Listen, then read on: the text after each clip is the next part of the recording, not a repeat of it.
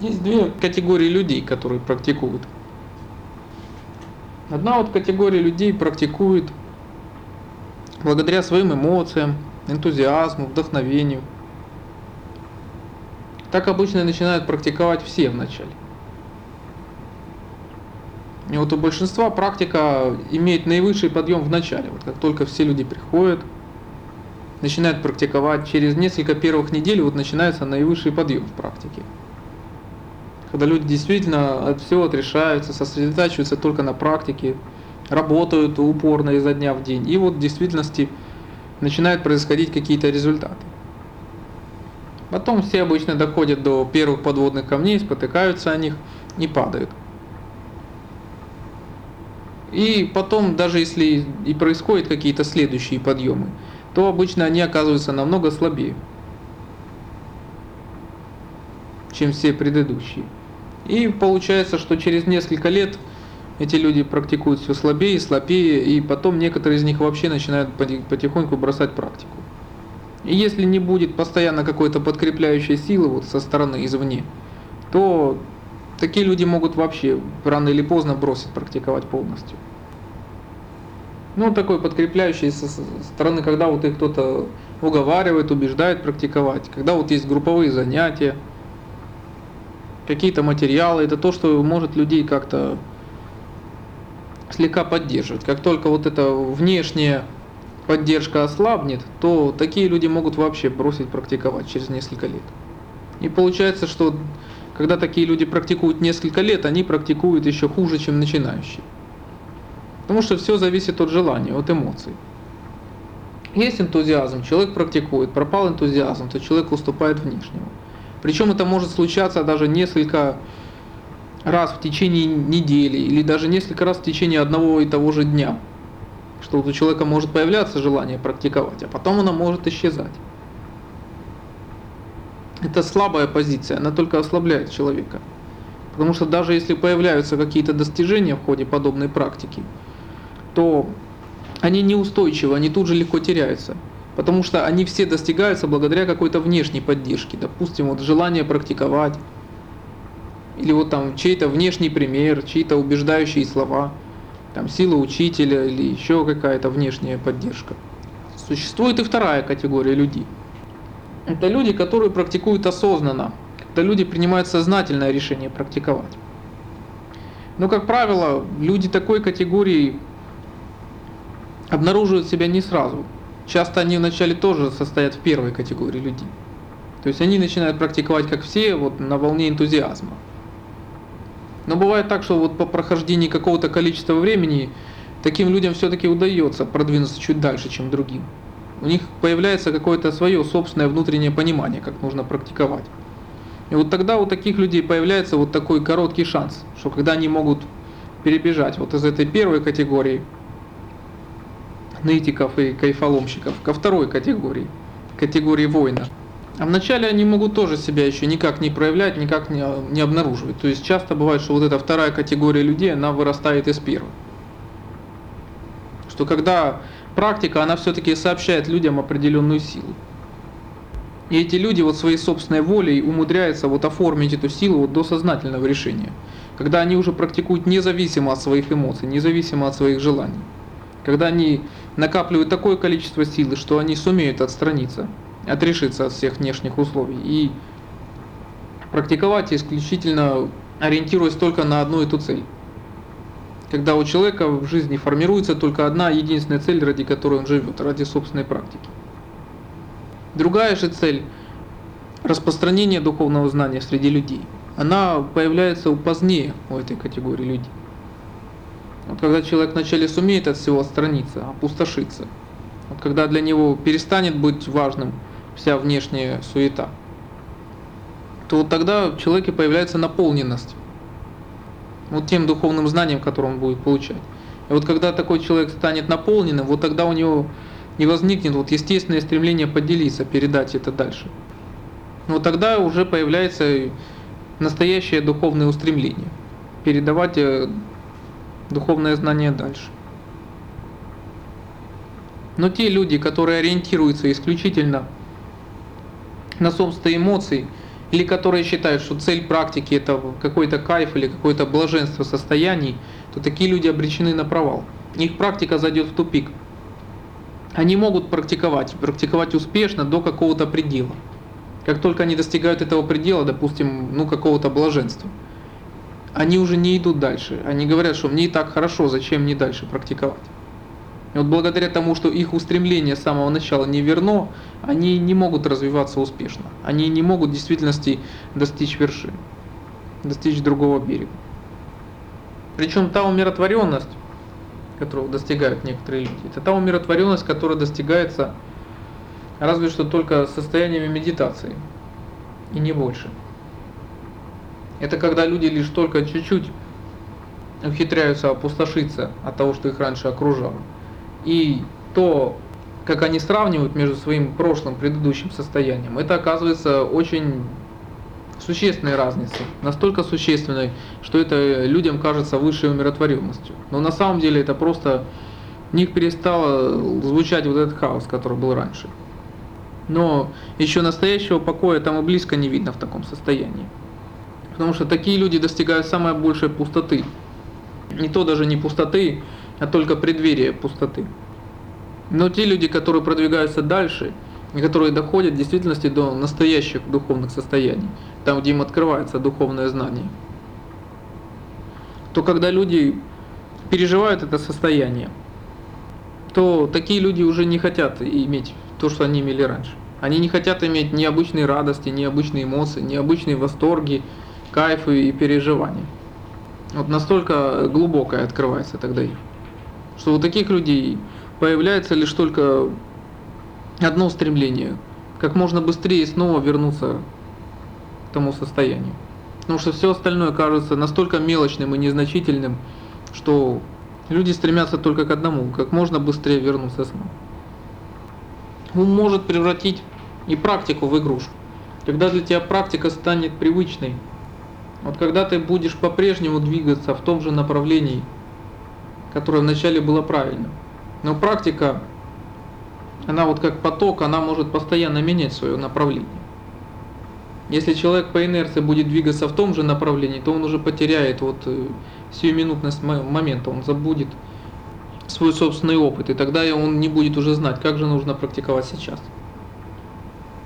Но тогда практика, она превратится в привычку. Тогда человек будет выполнять привычную технику, одну и ту же, ходить на занятия одни и те же, слушать слова и наставления одни и те же, читать тексты одни и те же. Но это перестанет его задевать. Это не будет никак его затрагивать. Это все будет лишь только на уровне его ментального понимания. И тогда для него практика станет бесполезной, и вот это время, оно ему ничего не даст.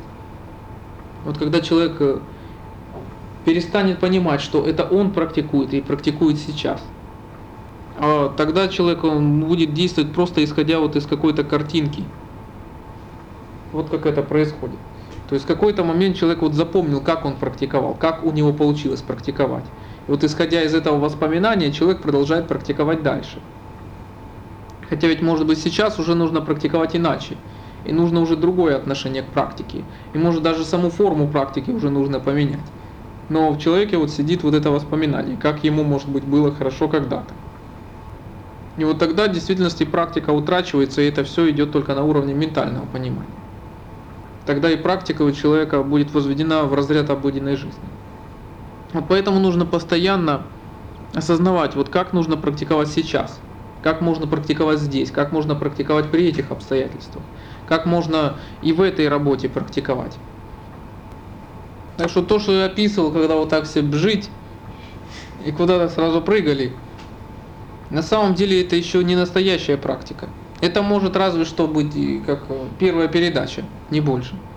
Это только разгон и ничего больше. Нельзя равняться на все подобные результаты. Это ошибка. Потому что целью практики не является поймать какое-то состояние. И те, кто являются охотниками за состояниями, то эти люди имеют совершенно недуховные цели. Потому что если человек хочет достичь промежуточных результатов, он их достигнет. Но он никогда не достигнет тогда больших результатов. Он только на этом остановится. Только тот человек, который изначально хочет достичь именно конечных целей, а не каких-то промежуточных, он имеет шанс их достичь. Так не бывает, что вот, если человек говорит, что вот я вначале достигну промежуточных, а потом, может быть, буду достигать высших. Потому что тогда ему вначале все равно придется отказаться от промежуточных. В практике не может быть какой-то устойчивой стабильности и гарантированности. Поэтому вот когда у кого-то происходит подъем за счет общего группового подъема, на самом деле это еще не настоящий подъем. Здесь нет ни капли твоего решения, здесь нет ни капли силы. Весь успех зависит от успеха других, поэтому когда успех у других проходит, успех проходит и у тебя, потому что его не было никогда. Поэтому настоящая практика — это индивидуальный путь каждого. Даже вот общий путь, он складывается из путей, из практики каждого по отдельности человека. Вот поэтому каждый должен отвечать за свою собственную практику. Вот и тогда может быть настоящий групповой подъем, когда у каждого будет подъем. Когда он будет базироваться, основываться на подъеме каждого по отдельности человека, а не на общем подъеме. Когда вот говорят, у кого получилось, говорят, у всех получилось. Или вот кто виноват, все виноваты. Это точно так же, вот как сказать, что никто не виноват. Потому что тогда нельзя найти ни одного человека, который бы отвечал за этот процесс. Получается, никто конкретно ни за что не отвечает. Никто, получается, конкретно не отвечает за свою собственную практику. Все прикрываются вот словами группа, учение, но за свою собственную практику, получается, никто ответственности не несет. Вот поэтому такой общий групповой подъем — это еще никакой не показатель. Это то, что может легко прийти, точно так же легко уйти. И уже даже через год, даже через полгода ни один человек даже и следа не сохранит о том, что было. Так что как же можно говорить это как о каком-то достижении? Вот когда человек сам примет сознательное решение практиковать, несмотря ни на какие обстоятельства, практиковать независимо от успехов группы, независимо от того, где человек живет, чем он занимается. Когда он будет смотреть на свою жизнь только с позиции практики, насколько, как ему успешнее практиковать. Когда все остальное будет восприниматься только как необходимость, как средство для достижения этой цели. Вот тогда такой человек будет всегда знать, что ему делать каждую минуту, как ему следует жить. Когда все будет восприниматься лишь с точки зрения средств. Что касается распорядка дня и внешней деятельности, пожалуй, здесь самое точное, что может это характеризовать, это то, что такой человек не совершает лишних действий в своем дне. Допустим, вот многие... Это тут совершенно не смешно, это я узнавал, как многие практикуют. Вот человек утром проснулся, попрактиковал, вроде бы утром как положено, потом перевернулся на другой бок, снова спит, как будто утром позанимался. Но уже, допустим, это усилие, оно ведь существенно ослабляет человека. Оно забирает слишком много сил и делает человека ленивым и неорганизованным. Ведь занятия, допустим, утром и вечером, они предусматривают что? Что вот если человек проснулся, он занимается. А получается, что если он позанимался, а потом снова лег спать, это значит, ему нужно снова практиковать после сна. Получается, так некоторые идут таким легким путем. Они обманывают и сами себя, и ослабляют свою практику. То есть человек, который практикует 24 часа в сутки, это человек, который не тратит ни секунды времени на совершение каких-то лишних усилий, без которых можно обойтись. И поэтому этот человек полностью контролирует всю свою деятельность. То есть, если он что-то допускает в своей деятельности, это действительно нужно, необходимо и оправдано. Для такого человека не будет понятия «хочу» и «не хочу», это «могу» или «не могу». Он может не иметь какого-то конкретного плана своей работы, потому что, безусловно, невозможно предусмотреть все обстоятельства. Некоторые вот думают, это такой человек, он заранее напланирует и предусмотрит вот все, что должно произойти в этот день. Это неправда. Ведь невозможно учесть все обстоятельства, которые случатся. Невозможно, допустим, запланировать, вот с какими людьми вы будете говорить и сколько вы будете говорить, допустим, даже за день. Никто не может предусмотреть таких вещей. Но это значит, что такой человек готов. Такой человек готов к любой неожиданности. То есть, если вдруг такому человеку скажут, что вот, или он увидит необходимость, что вот сегодня ты 20 лет ходил на работу в одно и то же место, а вот сейчас ты должен немедленно собраться и на самолете навсегда улететь в какую-то другую страну, он будет готов к этому.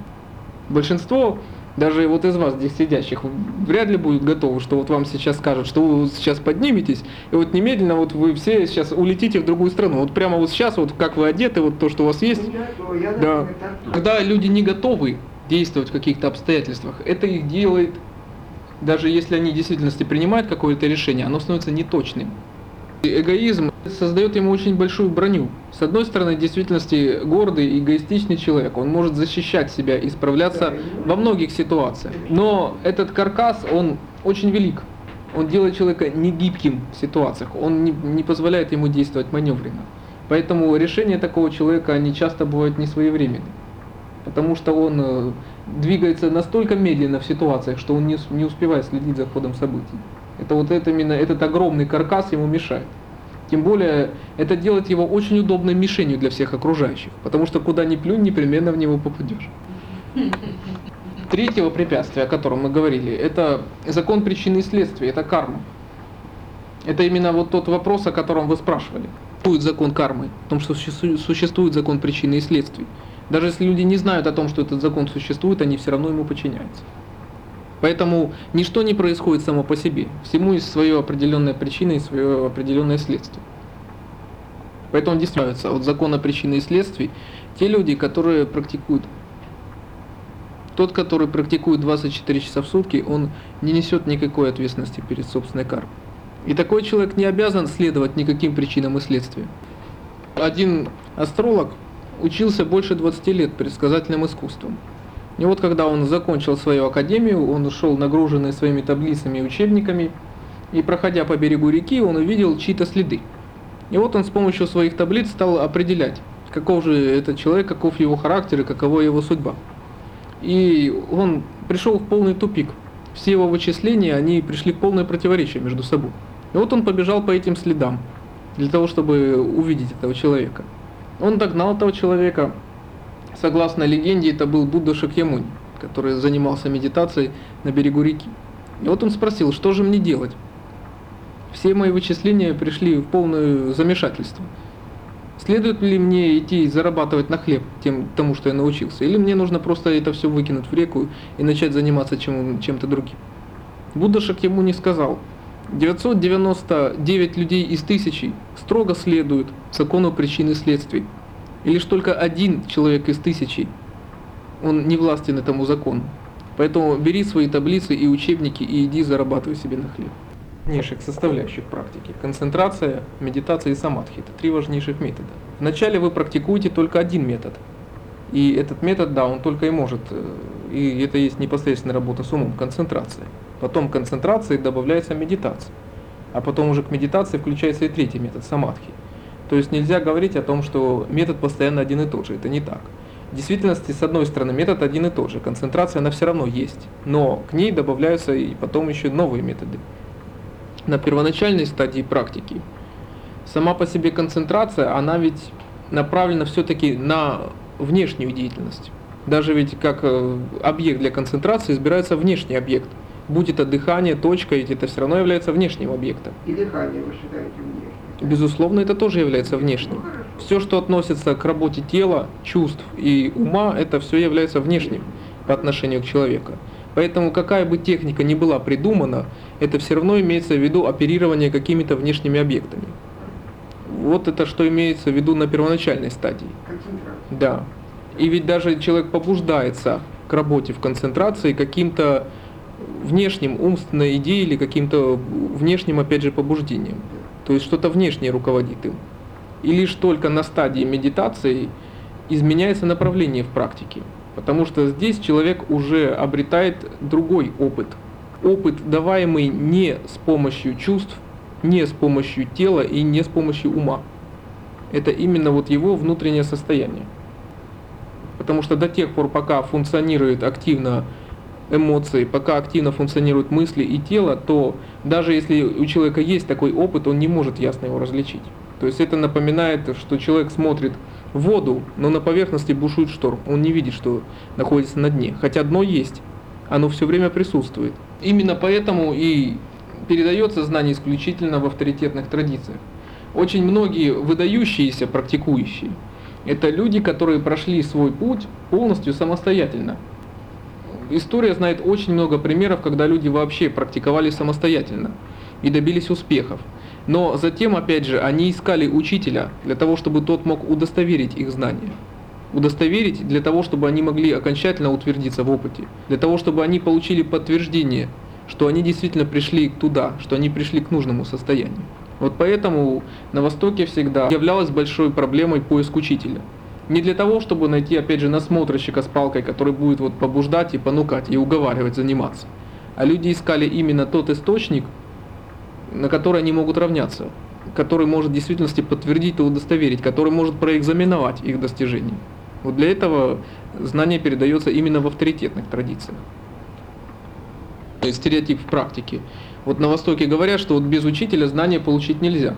И многие люди стали думать, это значит, учитель должен контролировать, там, и стоять над душой, и смотреть каждый день на них.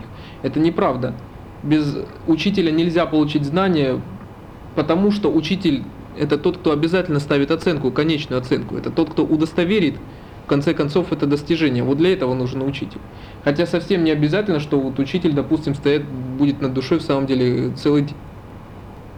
Поэтому в действительности ученик сам самостоятельно проходит все свои этапы своего пути. Учитель, он может только ставить задачи и потом проверять их выполнение, и все. А непосредственно решать все эти проблемы, непосредственно учиться должен сам человек.